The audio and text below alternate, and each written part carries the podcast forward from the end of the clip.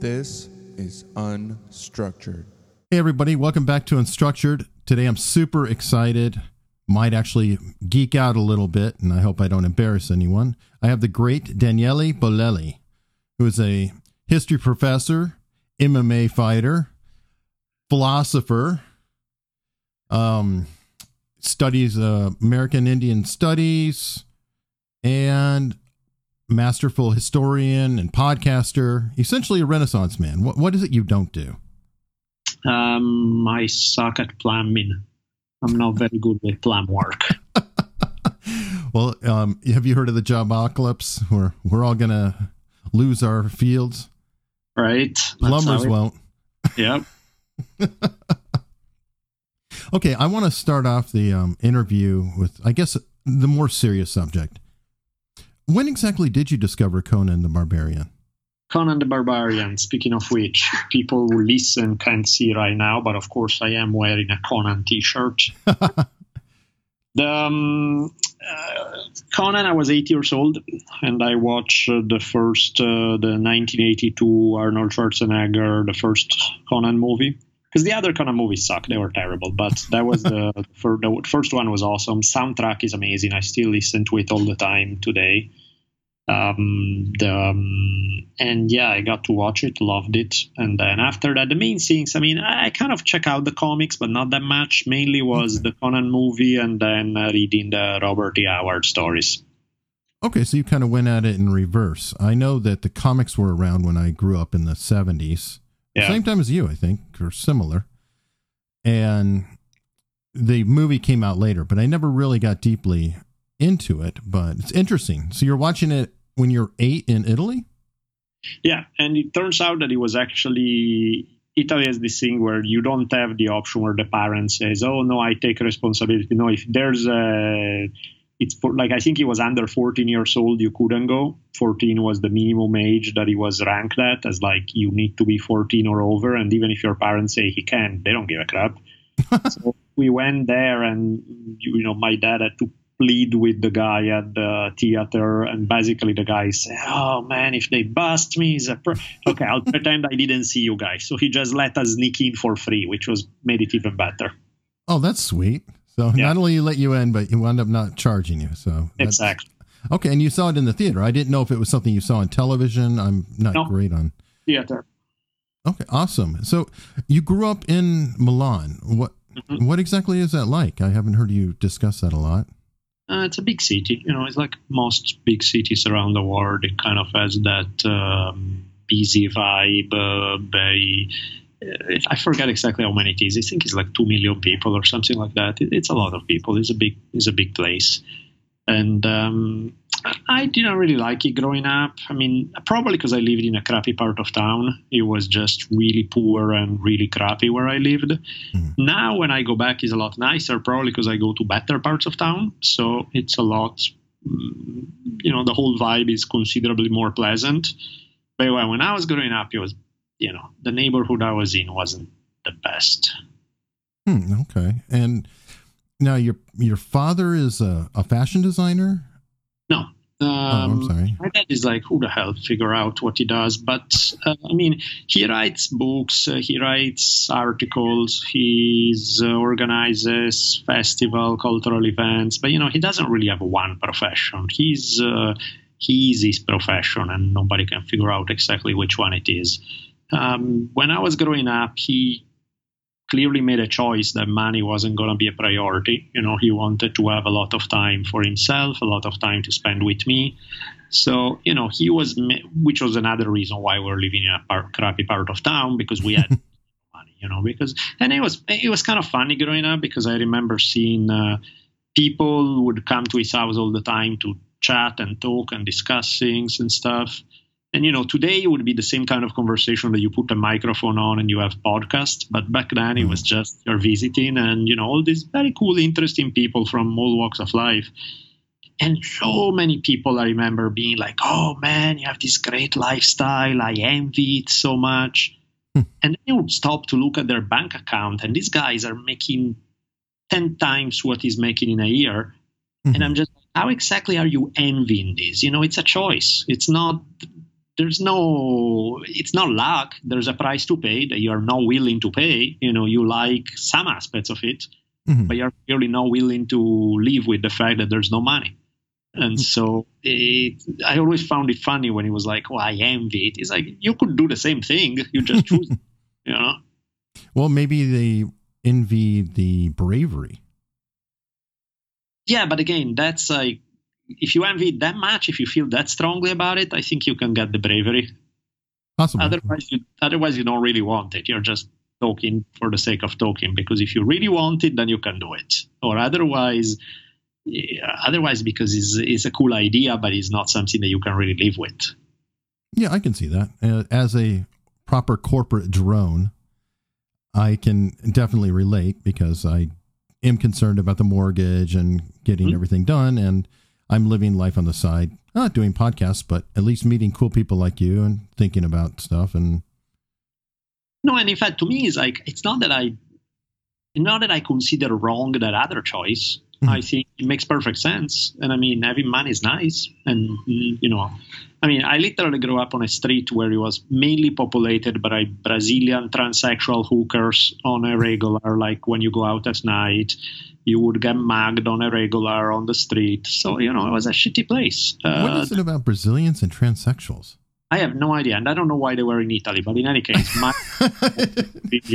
street happened to be famous for that. That's funny.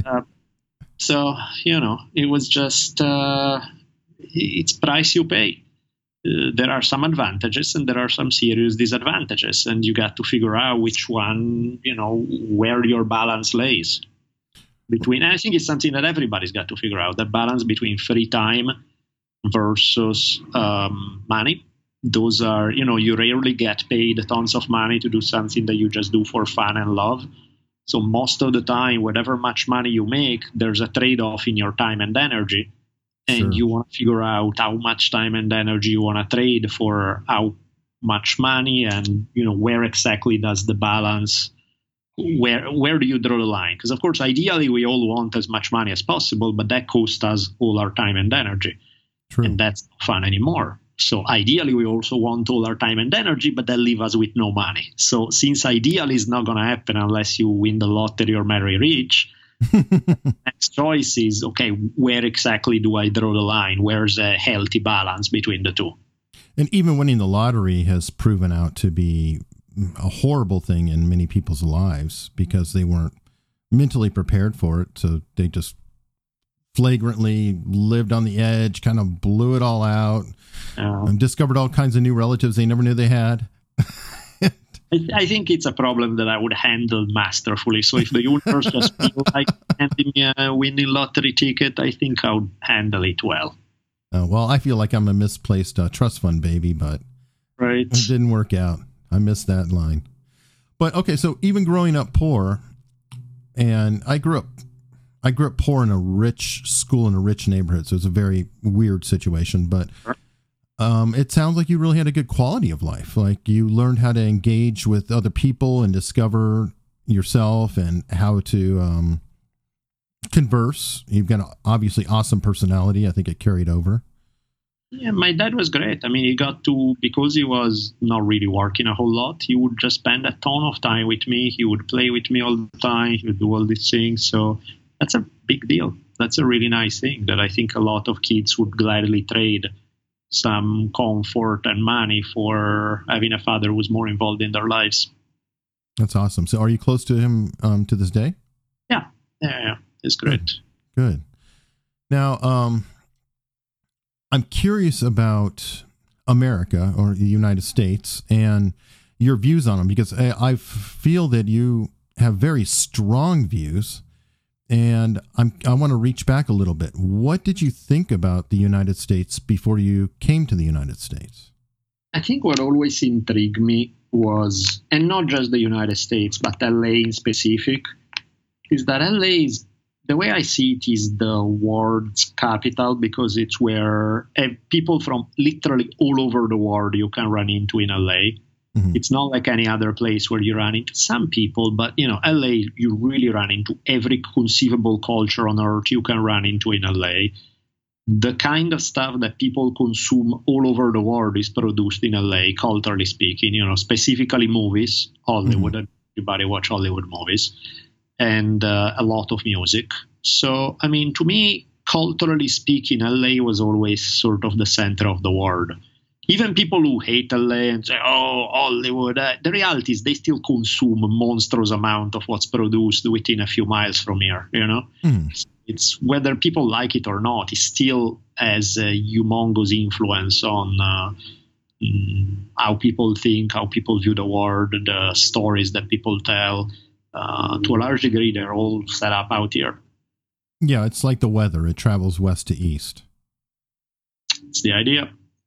Okay. And so that was your impression before you came. Did it meet your expectations, or how was it different to you? No, I mean, that's how it is.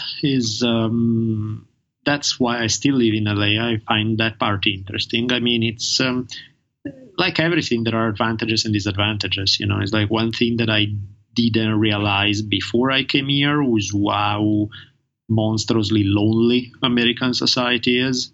You know, people work like dogs and then they rarely ever see their friends. And, you know, it's not the most. And again, there are exceptions, of course. If you live in a tiny town, it's a lot easier to be surrounded. You have less opportunities and you have more sociability. But for the big cities, that's like, I mean, I thought Italy was kind of like not sociable enough. And Italy, 500 times more sociable than US is. So I was like, so that part was, I was not super happy with. Okay. Are you getting used to it now, or have you just built up your own community around yourself? And yeah, I mean, it's, the reality is I didn't have my ideal, what I would love and, you know, what I think would be a healthy life. I didn't have it anywhere. I didn't have it in Italy. I didn't have it here. I had it a little more in Italy, but, you know, a little more is not, it's like a little more without really having it. But on top of it, there are way less opportunities in Italy that instead I have here. So I was like, you know, it's kind of a give and take. Some things are definitely better over there. Some things are better over here. But overall, you're still living there, so it's a net positive. Yeah. Overall, I dig it. I mean, everything that I'm doing right now in my life would be kind of hard to imagine me having started. You know, like I teach part-time. I started teaching when I was 27 or 28. And there was no way, like, I think I saw some statistics in Italy that 90% of people teaching college were over 60 years old. Like, really? You get to have teaching gigs when you are 27 or 28. That's just not going to happen, you know? So, you know, just and granted, I teach two different places part-time. So it adds up to a full-time load, but it's not a full-time job. But still, all the stuff that I'm doing, teaching, probably would have never happened in Italy. Podcasting, the whole world was, for me, started out with meeting Rogan and being introduced to the whole world. That was a very LA kind of thing. So, I mean, everything in my life to a large degree is very tied to a place. You know, it's very much been tied to LA. And none of this stuff would have been possible not living here. That's cool. And I kind of would like to travel through that journey of meeting Rogan. And sadly, I know obviously you went through a very painful time. Sure. Now, you came here initially as a fighter? No, I came here when I was 18. I came in at 18 years old, right after high school. And just I figure my mom wanted to move out here anyway because she never really liked Italy very much. And she was a journalist, and so she had this opportunity to be able to get a visa by writing about US for an Italian magazine. So I had a chance to come with her, you know, and explore and just see what is it like. Because I kind of could see my life in Italy and I didn't like it. I could foresee the next few decades, and I was like, it's all right, but it's not exactly what I want. US was just open territory. I had no idea what it would mean, could be great, could be awful. I had no clue. And I was curious to check it out.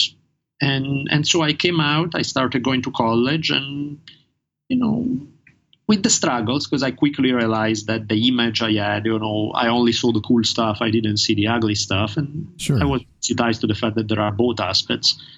But overall, I started digging living in US, and I started feeling progressively more comfortable.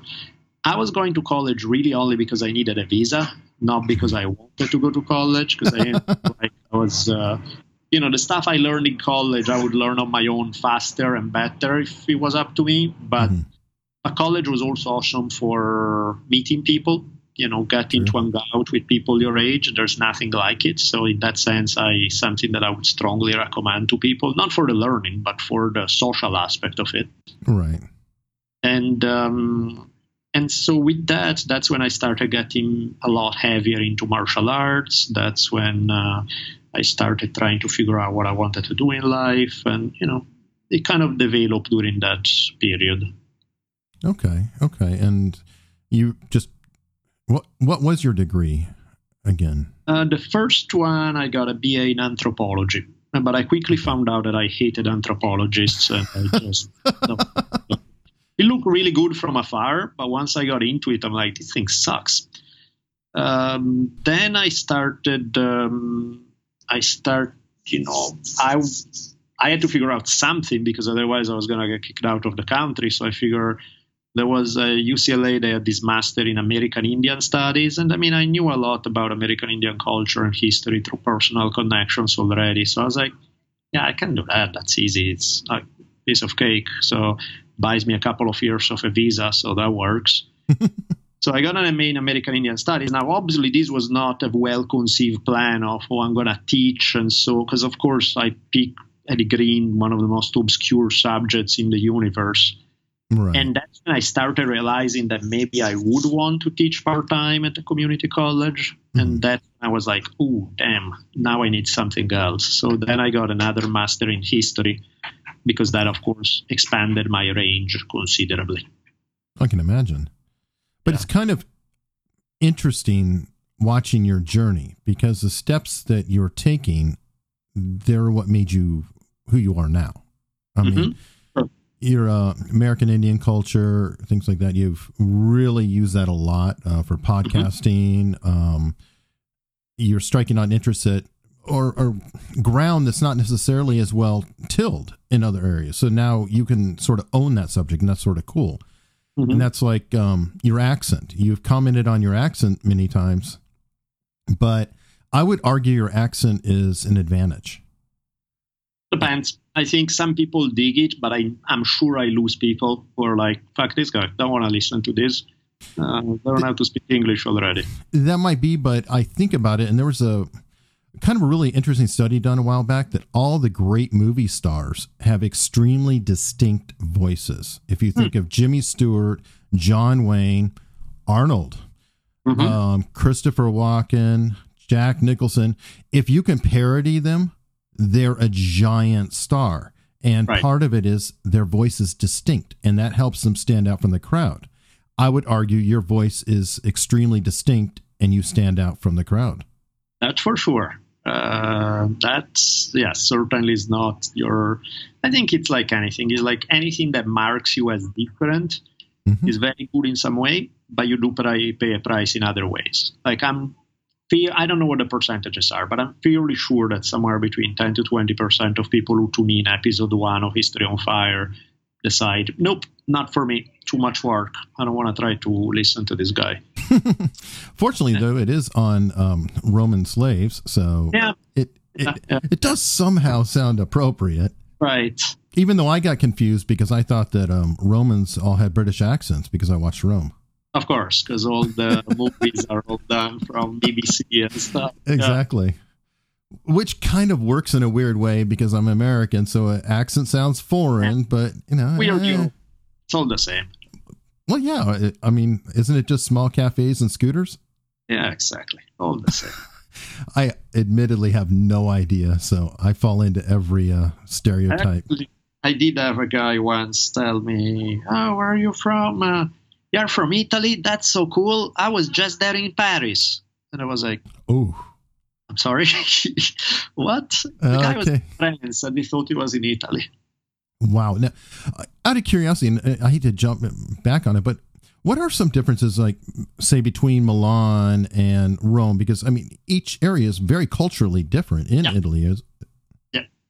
language is different, some of the culture is different, for sure. I mean, the stereotype, and like all stereotypes, there's a little bit of truth to it, is that the further north you go, the more it's kind of industrial, business, that kind of thing. The further south you go is a little more laid back, not quite as intense in terms of work, a little more in terms of relax and play, that kind of thing.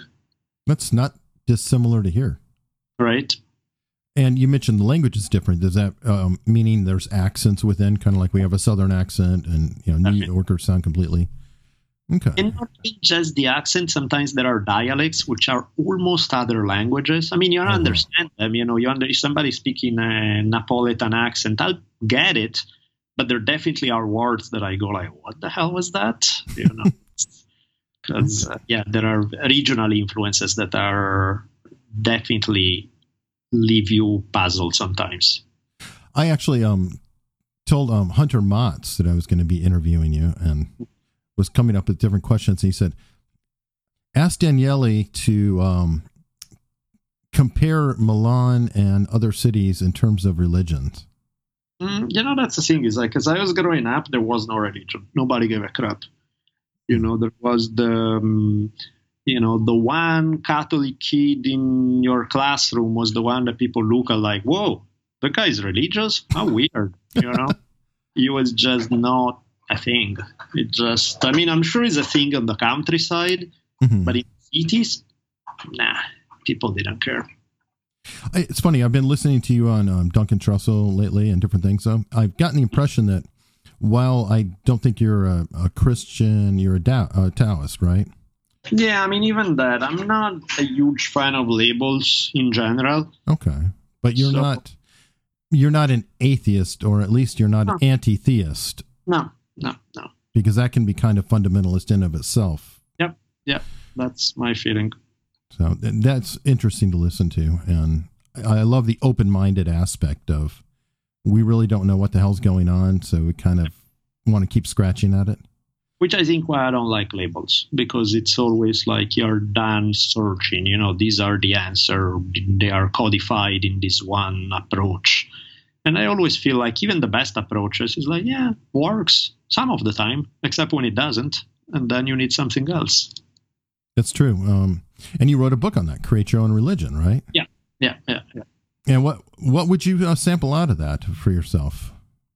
I think the whole setup was to look at like the key questions that all religions, all philosophies debate, you know, the relationship with the physical self, the body, the relationship with sexuality, gender roles, ideas about the afterlife, relationship with the earth, and, you know, all these kind of like big topics that all of them have to tackle in one way or another, just to figure out what are some of the answers out there.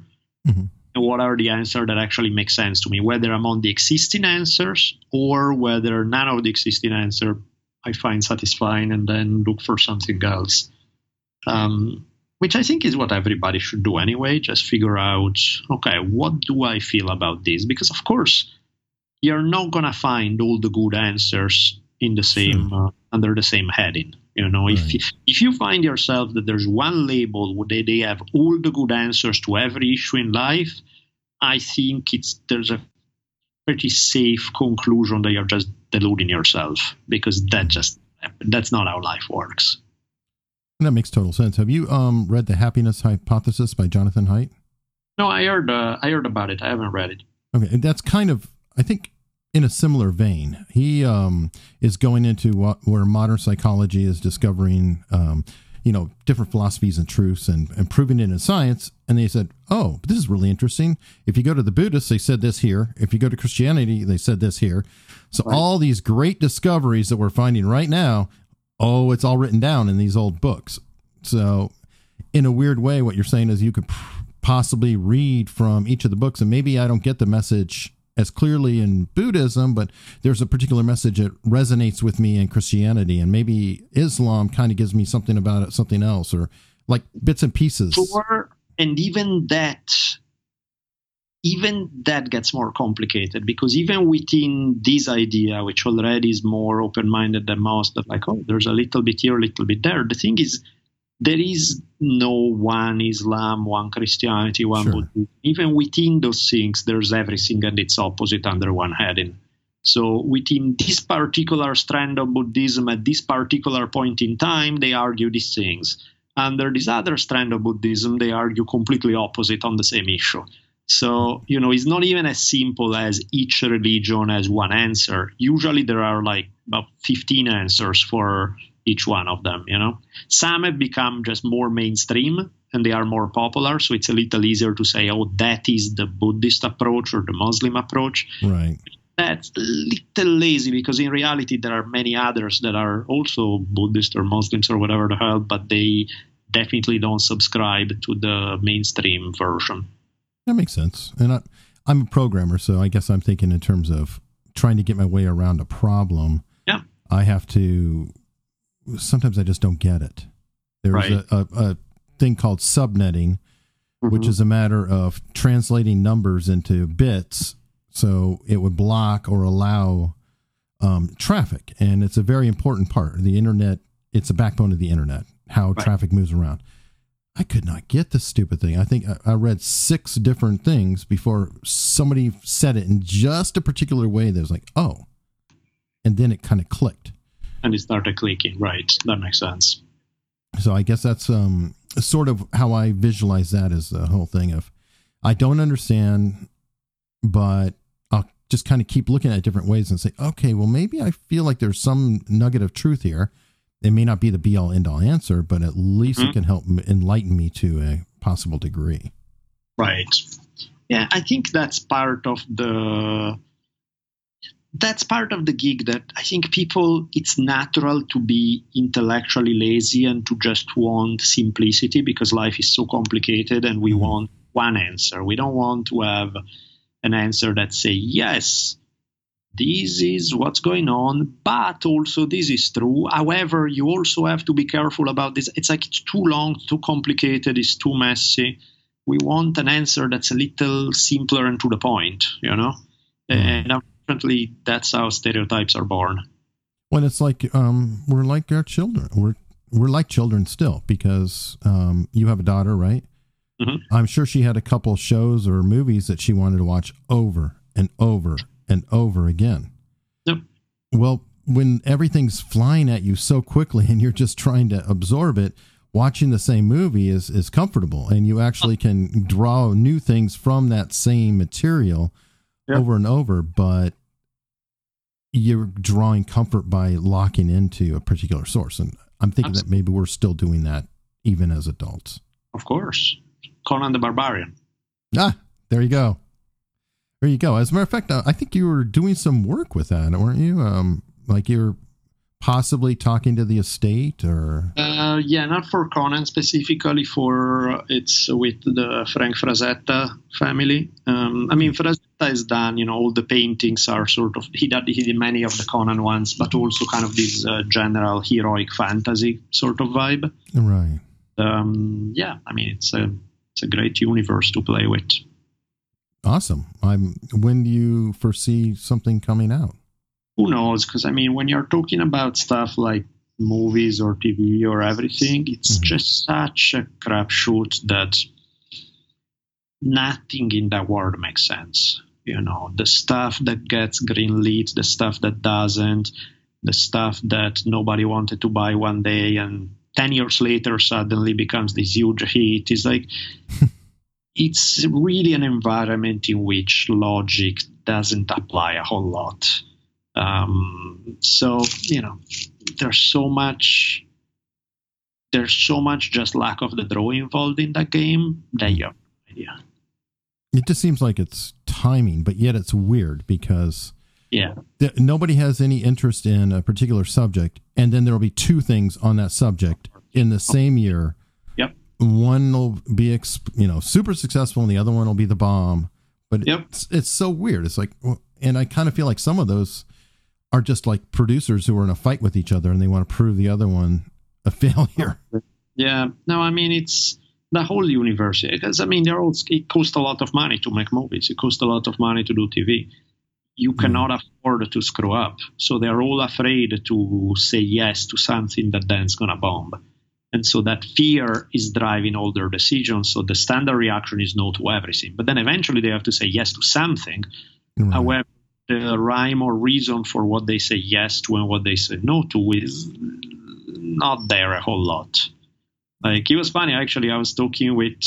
Actually, you know what, probably better not to mention that. But yeah, bottom line, yeah, there is not a lot of rhyme or reason on these things. Well, you had a project that was up very recently, didn't you? That Yeah. I mean, it's that's funny too. Is like there's probably one of the top 5 directors in the world in the last 20 years attached to it, a super important actor today attached to it.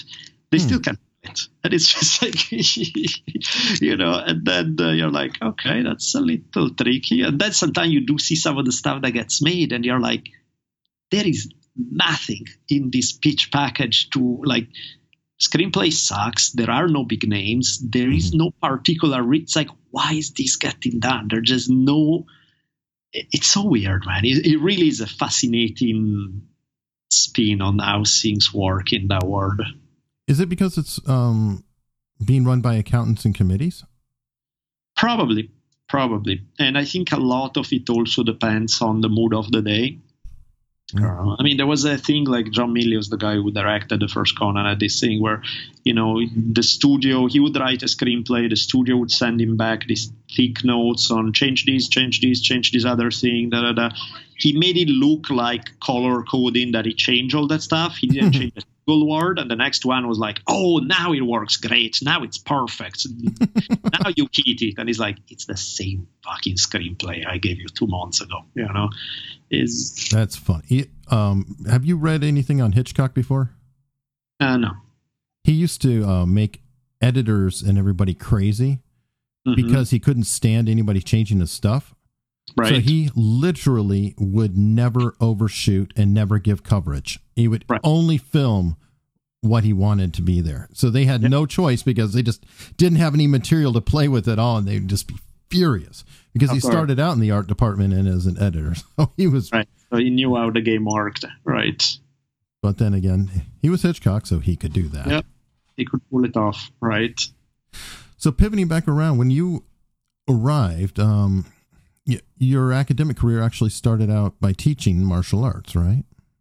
I think the first thing I taught was American Indian history. Oh, okay. And then shortly thereafter, I started teaching some courses about martial art, history and philosophy, martial art in movies at UCLA, which even that was funny because, you know, UCLA is such a big institution that typically there's no way in hell they let you teach unless you have a PhD and they know you and this and that and the other. I had no PhD. I had a master's in American Indian Studies, and I walked into a couple of departments in which I never took a single course from them ever. I have no relevant, and I pitched them the idea, and they hired me because it was either me or nobody. You know, it was kind of like, yeah, good luck finding somebody else who's going to teach a course on history and philosophy of martial arts. So if you think that's something that you want because it can attract students and you badly need the students, then you hire me. Otherwise, you just don't do it because nobody else is going to do it, you know? So it was kind of funny. Well, it's cool. You're plotting your own course. Yeah. Well, that was fun. But I thought you were also teaching martial arts itself, like training.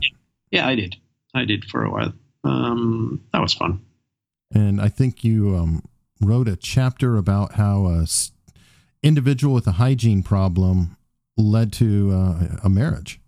Oh, yeah. Because, the first time I started teaching this martial art course at UCLA, like practice of martial arts.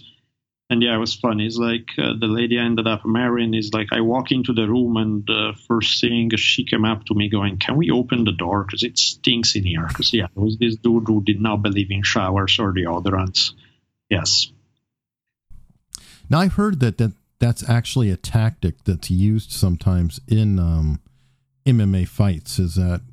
Yeah, I heard that Hoyt Gracie used to do it. I don't know if he's legend or it's true, but I heard that, he wouldn't shower for 2 weeks or something before the fight. Nasty. That's kind of dirty, Paul. Yeah. So then you wound up getting married, and obviously you went through some hard times there. Yeah, I mean, we were married for a long time. Like, I think, I want to say 12 years, 11 years. So, like, after 11 years, we had, because at first she was trying to figure out what to do, and then she ended up going to med school, so that took time. We ended up having our daughter back in 2009, after about 11 years we were together. Mm-hmm. And then, yes, about a year and a half later, my wife died of a brain tumor. So, yeah, that was not the happiest period of my life. And of course, that period was a mess in every conceivable way. Because, you know, it's like you have the death of your spouse, you have the fact that, by coincidence, right around the time I realized that the career path that I thought I was preparing of getting mm-hmm. a full-time teaching gig in college was never going to happen, and that the part-time gigs I had were about as good as I was ever going to get. On a one income, now no longer having two incomes, that meant we could no longer afford our house, so then we were losing our house. Was, you know, yeah, that was definitely a rough time. What's mind-blowing is how,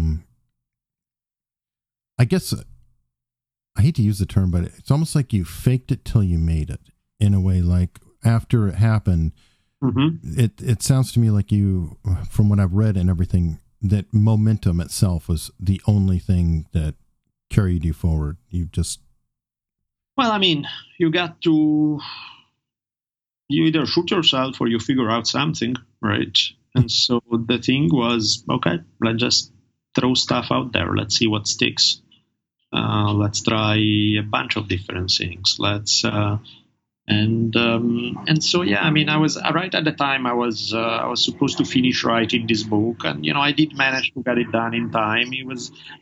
And because of the book, I ended up then getting, that was really just random coincidence, because Rogan never say yes to anything. You know, he get like 3 gazillion messages from people, even people he knows, he never replies. And just by random chance, he got sent a request to have me on the show from, I think, somebody working for the publisher. Mm-hmm. And he said yes. And we're like, but at the time, you know, my life was such a mess, and everything was falling to pieces that I didn't give a crap. I was like, great, I'm on the Rogan show. Who cares? It's like, it's not exactly my top problem right now, you know? Were you into podcasts at all at the time, though? I mean, no, I think you... Okay, so you didn't realize the scope of... No, I didn't. Then again, even if I did, I probably still wouldn't have cared, because, again, I had more pressing concerns. Mm-hmm.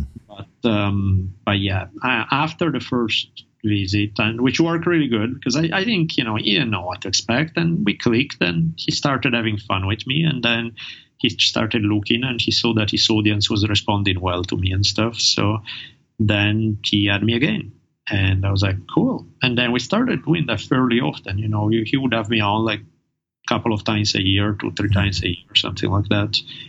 And that, of course, started... making me understand the potential of podcasting, mm-hmm. how big of a medium that could be.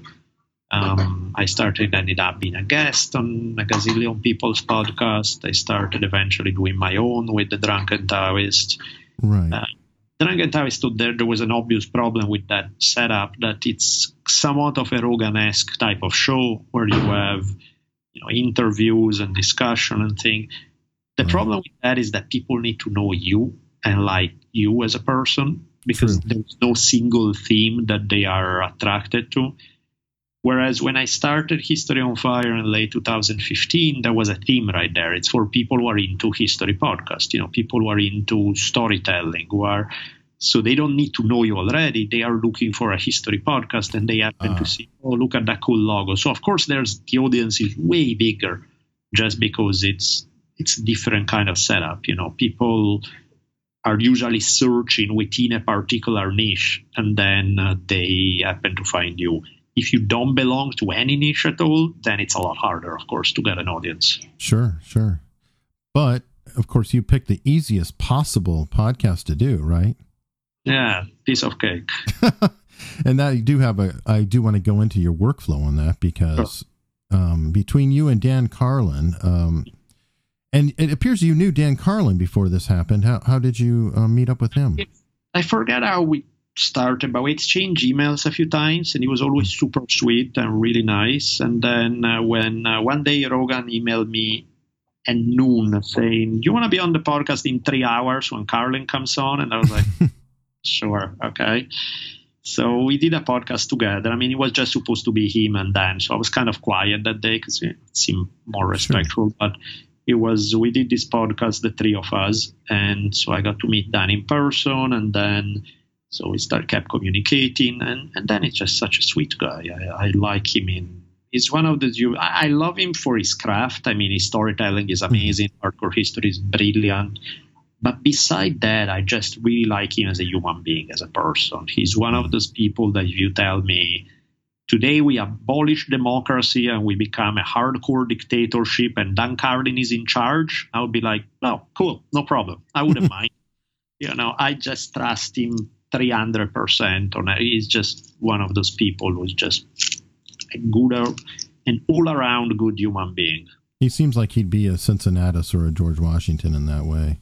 Right, keep trying to relinquish the power of people. Yeah. Probably be resenting everyone all the same, too. He does already. I don't know if you know Isaiah Gooley, but this is definitely a message, I'm sure, from him. If you can get Dan Carlin to get Common Sense back up, you will be a hero to the world. We were on the phone for probably 2 hours, going back and forth with Dan, and I was like, come on, man, you need to do it. But 3 days later, or a week later, really shortly afterwards, he released the last Common Sense episode, which was basically the essence of our conversation for those 2 hours. Oh, man. And then he was done. And I was just like, come on, man. I was bummed. I kept trying to, it was very Lord of the Rings kind of scene, where it's like, end of the second Lord of the Rings, where Frodo is like, why are we doing this? There's no point. There's no...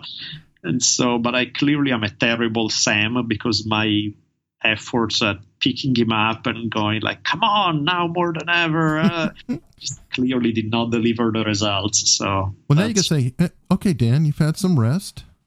Yeah. It's been a few months. No, he doesn't want to do it.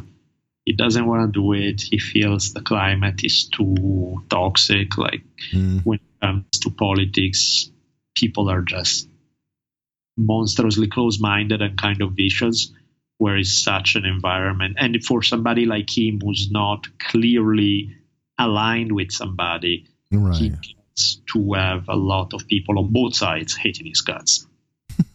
And so, already it was fun, even before the climate became the way it is. I remember reading like iTunes reviews, and the negative ones about Dan were always like, oh, he pretends that he's this more balanced guy, but he's clearly a conservative. Or the next guy is like, he pretends he's this balanced guy, but he's really this rabid left-winger. And you're just like, wow, you guys should talk to each other, Yeah, well, that's when you know he's nailing it.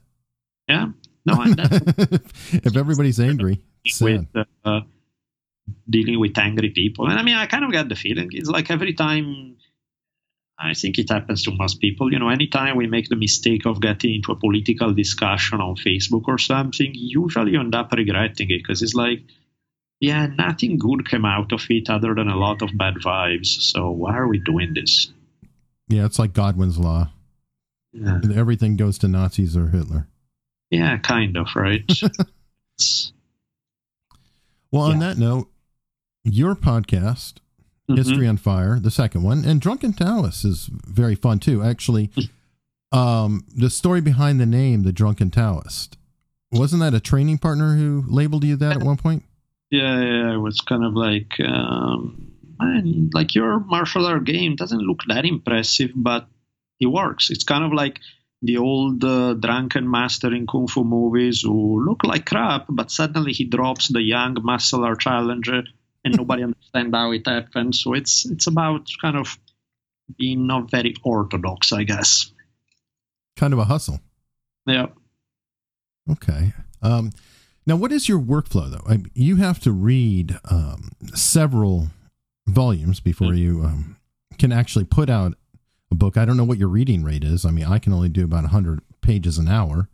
Yeah, that's a lot already. And that's already a lot. Yeah, it's painful because you have to read a lot of material. I mean, last month I spent a month working to 1 a.m. every day for so that the times when I wasn't teaching in school or something, I'm researching. And after a month of work, I got, I think, like 75 minutes of material for an episode. Jeez. Like, okay, that's a little intense. I mean, they are good 75 minutes. Sure. That's still a lot of energy that goes into it. So now when you are researching, are you just reading and just scratching notes the whole time? Do you use like a Kindle and then bookmark things and note all up, or how do you go about it? I read and then take notes in a Word document. Like I have a couple of Word documents where, you know, books I've read. I was looking at the other day and I think I realized I have maybe like 1,000 pages single spaced of notes on various books I've read over the last few years. So yeah, it gets a little intense. So you start putting together the skeleton of the story, then you start plugging in the information, then the next book you realize, okay, this is the same material, so I don't need to add anything, or no, this actually adds a little bit of an element to this part of the story. And you know, once eventually you have it all together after you've read all the books, that's when you start need to put the fun stuff. You need to then make it come to life and add a little flair and make it funny and make it interesting and, you know, add that extra layer that turns what's otherwise a dry story into a fun one. Yeah. Now, so you do you build a framework ahead of time? Like, do you have an ending in mind right when you start, or do you discover it as you go? I think you discover a little as you go, but most of the structure is, you know, any topic that you want, you probably look at Wikipedia to see what the general structure of that story is, you know, why it's important, how does it start, where does it lead to, there's usually an end point, you know. The framework, Wikipedia is great for the skeleton, you know, to just get the skeleton of a story is great. Then, you know, everything else you need to research and add and tweak, but have the general structure of the story. That's probably a good start. I appreciate the fact that you're an academic who doesn't trash Wikipedia, because that seems to be the rage, and I think there is a place for it. Yeah, I think because I'm not really an academic, so it's like... That's right, sorry. You're like Thaddeus Russell. That's almost an insult in some ways. Yeah, even Thaddeus is a little friendlier to the notion of, like, he speaks of being an intellectual and stuff like that. I mean, if somebody tells me I'm an intellectual, it makes me laugh, you know. I'm just like, I don't even know what that means, you know. It's there's life and there's not being stupid. I believe in those things. What exactly does an intellectual mean? It's like, I find it a funny concept, you know. It's like, as opposed to what? As opposed to going through life like an idiot who doesn't think about anything? There's no intellectual. They're just being alive and not being stupid to me. That's just where it's at. But I don't see the contribution of a guy who spent 10 hours a day reading books. I don't necessarily believe that leads to greater wisdom than some guy who happened to be a really smart, intuitive guy and is a farmer all day, you know. It's like I don't necessarily believe that the guy who sits in a crook in a library all day will have better thoughts than the next guy. I mean, I think there are better thoughts and worse thoughts, but I don't think they're determined by your profession. No, it makes sense. Well, you don't like labels either, so that seems to fit in. You don't want to equate people to each other or compare. And granted, what you do for a living and how you spend your time makes a difference, and it will influence who you are. Sure. But this idea that there's to me, okay, here is what I hate about intellectuals. The whole idea that you can be somewhat separate from all the other aspects of life. This idea that you can be this specialist of thinking, but you're some guy who can't play with kids or is divorced from his physical body and doesn't go out and sweat and doesn't know how to, then I don't really trust your thinking either. You know, because to me, good thinking is more than just about how many books you have read or the kind of good thinking is created by your whole life, by all the experiences of your life, not just the intellectual ones. I don't think as thought as something that comes purely from the brain.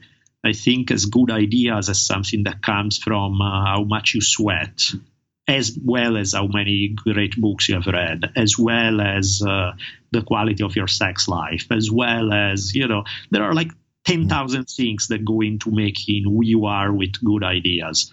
I don't really buy this notion that it's about just this mental effort.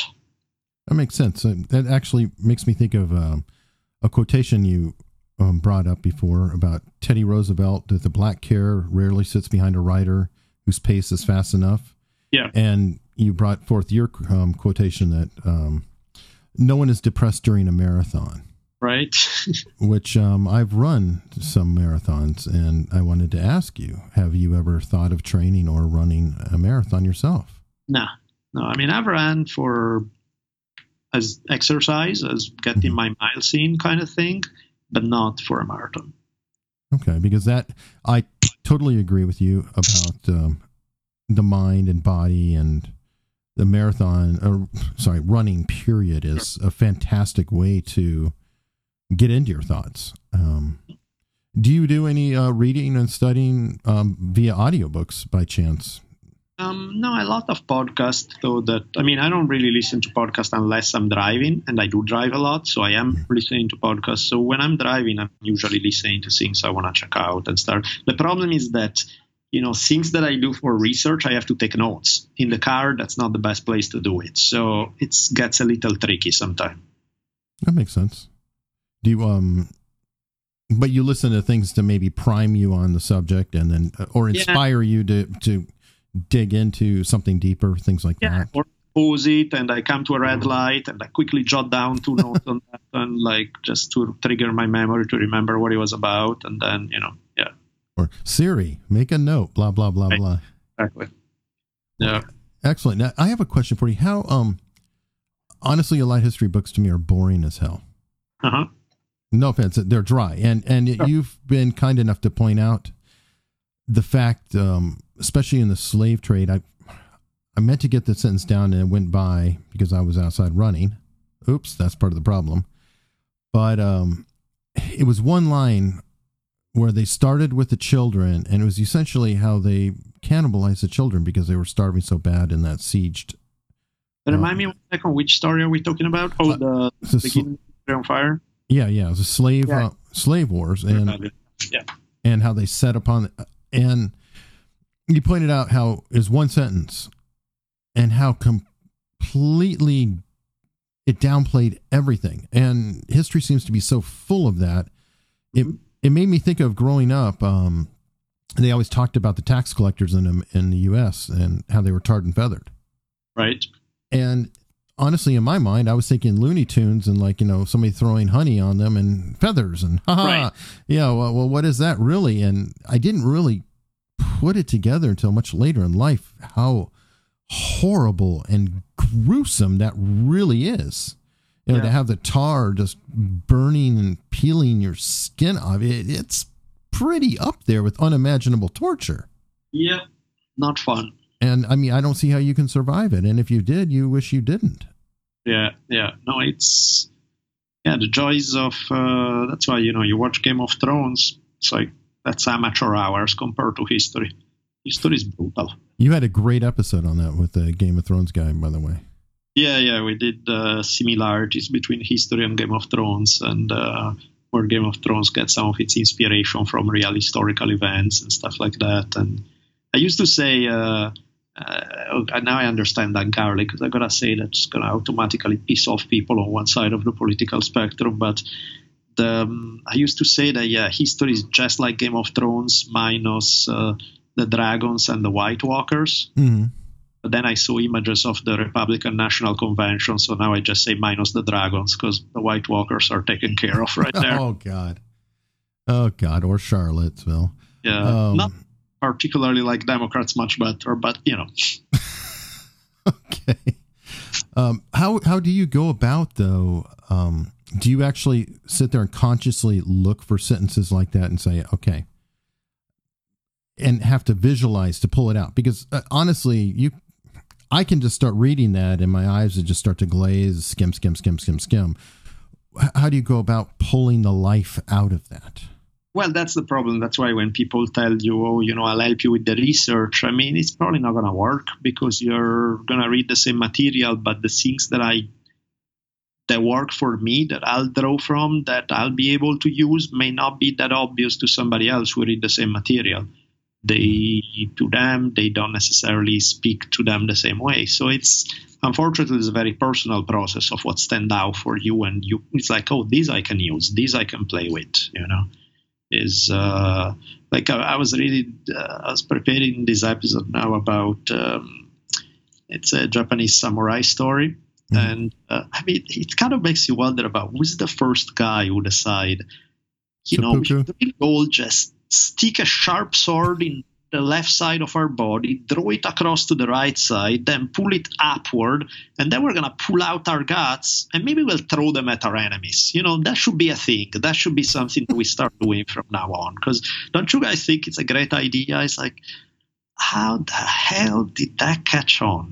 You know? And it's amazingly efficient, because it's an action that you're physically capable of pulling off just before dying. It's like, yeah, they scientifically said, okay, well, we cut off our own head. Oh, we're dead. That's too quick. If we do something else, okay, well, we can eviscerate ourselves, and okay, yeah, we can get that done in time, and then have our buddy cut our head off if we're, you know, a little ugly about it. Yeah, it turns out it's not that efficient, in the sense that if the goal is killing yourself, that's not a fast way to go. No, I meant for the pain, to get the maximum damage possible without dying. Very, very efficient in that. Right. Like, what the hell? Why are...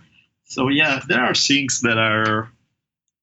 where exactly you find the dark humor varies quite a bit. So, I mean, the stories that would work for me, it's very hard to tell somebody. That's why it's kind of like, even Dan had the same thing. He was saying, yeah, people are trying to get me to be faster, so they volunteer to research for me. Mm-hmm. Doesn't work. Unfortunately, I have to read it. Otherwise, it doesn't do the same thing. Hmm. How do you go about... picking what's going to be a subject? Do you just kind of glance at different things and something just strikes out at you? Like, I mean, I think just the beginning, like when I started thinking of, oh, I want to do this podcast, I just started writing down enough subjects that I have podcasts for like 5 years or something. Just the ones that I thought, okay, powerful stories, stories that interest me, stories that intrigue me. There were a lot, you know, there were definitely a lot right there. So my notes right now or other possible subjects, yeah, there's a whole long list. So how do you go about culling things? Because it sounds like you may be interested in 10 things, and then when you're getting ready to record, you're like, you know what? I don't really care about this one right now. That third one's more interesting at this time, because I'm moody that way. Even if it's a book I'm picking up, I'll be like, well, I've got a bit of a problem. I tend to buy all the books. And then, you know, I'm hot to read it now, but I'm not done with my current book. And then when I'm done with the current book, I'm like, well, I don't want to read that now. So is there a fickleness involved? Yeah, I mean, you can't really afford to be too fickle, because once you start, you're on a time crunch. You need to make it happen fast, and nothing is fast because it's going to take a long time. So you can't really afford to have done half the research and then you change your mind and you decide to change topic. That's just not going to happen. You know, you're too deep already. By then, you are committed to the process.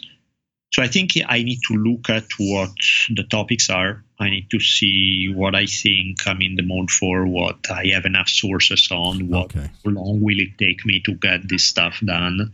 Do I have enough time for it? That kind of thing. And then start cranking down.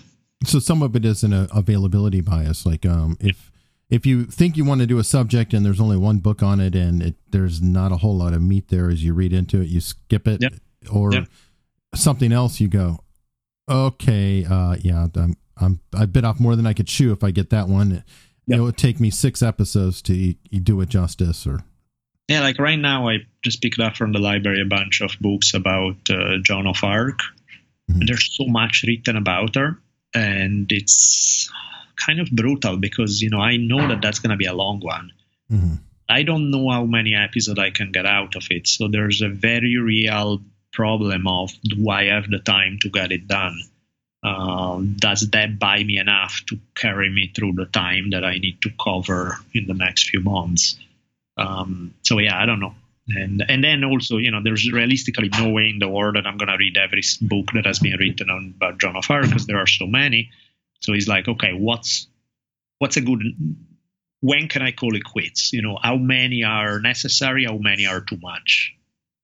Is there a problem too with quality of sources? Because yeah, especially back then, I mean, it's not like we have a lot of great firsthand accounts. Isn't a lot of rumor and legend and things like that to have to pick through?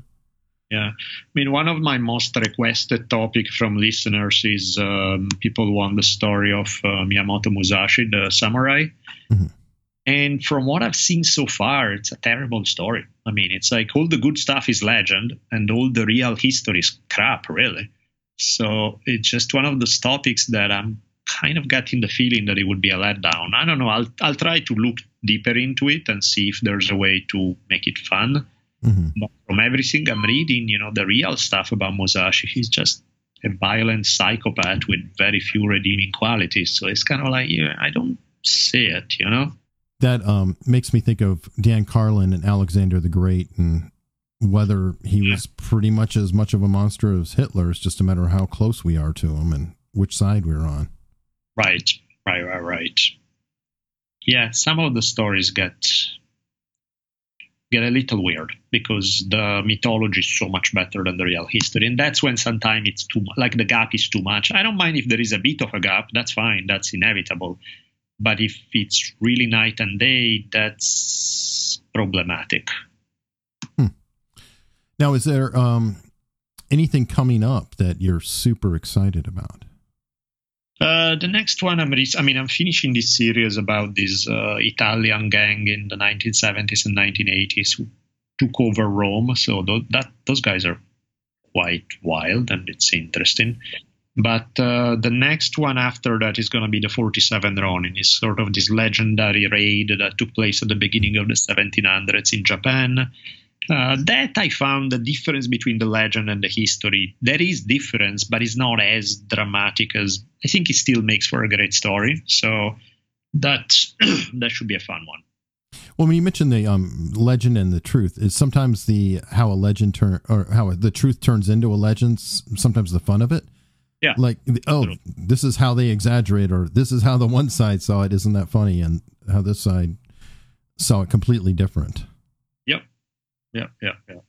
One question about your process. When you are actually performing, how do you go about it? Do you have a teleprompting tool or?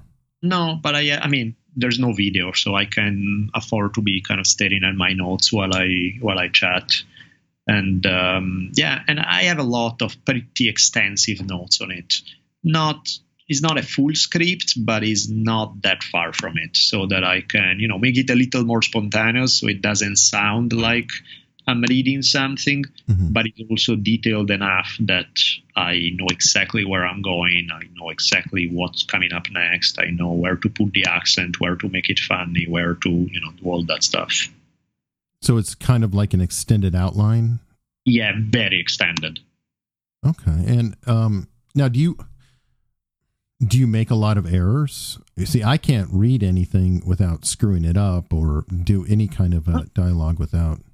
No, that stuff doesn't, you know, most of the time, if I record a 2-hour podcast, it's probably going to take us 2 hours and 40 minutes, 3 hours at most. You know, there are not going to be too many breaks or too many. It happens, but not too bad. So you do it in one sitting then usually? Yeah. Oh, okay. I didn't know if you do it a piece at a time or whatever. No, it happens pretty fast. I mean, it's not real time, but it's maybe an hour more than real time at most. And where do you do your recording typically? At home, at office? Yeah, or? At home. Okay. Do you have a particular sound setup, a room? No, I mean, you just usually try to do it at night when there's less sounds coming in from outside. Close the doors, it's, you know, very low-tech setup, so I have a microphone with a pop filter. The pop filter is funny. We made it with a cloth hanger bending it around the microphone and then stretching some cut-up pantyhose on it, and that serves as a pop filter. But it works. It works. It's efficient. Yeah. That's the miracle of audio. Yeah. After all, I have a face for radio. But that's the way it works. Well, where can people find you? I think usually, especially these days, it's like Google answer all your good questions, right? So as you can figure out how to spell my name, usually you are set to find everything you want.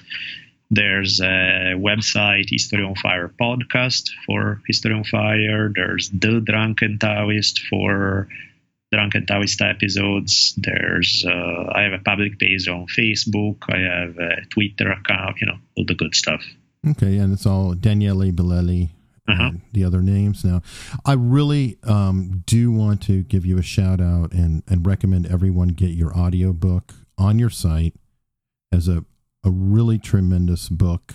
I deeply appreciate your vulnerability and honesty in that. And I think you did a great job of being human and open, especially about your relationship, how you described how it wasn't all perfect. And in that sense, you made it even more important. So I wanted to tell you that before we left, and I did. It gets a little intense, huh? It does. But I can totally see how fear and overcoming it and everything else seems to be a line through a lot of your work, through your book, Teddy Roosevelt, different factors. And I wanted to thank you very much, and thank you very much for appearing here and taking the time to talk with us. Thanks for having me. And look forward to seeing what you have next.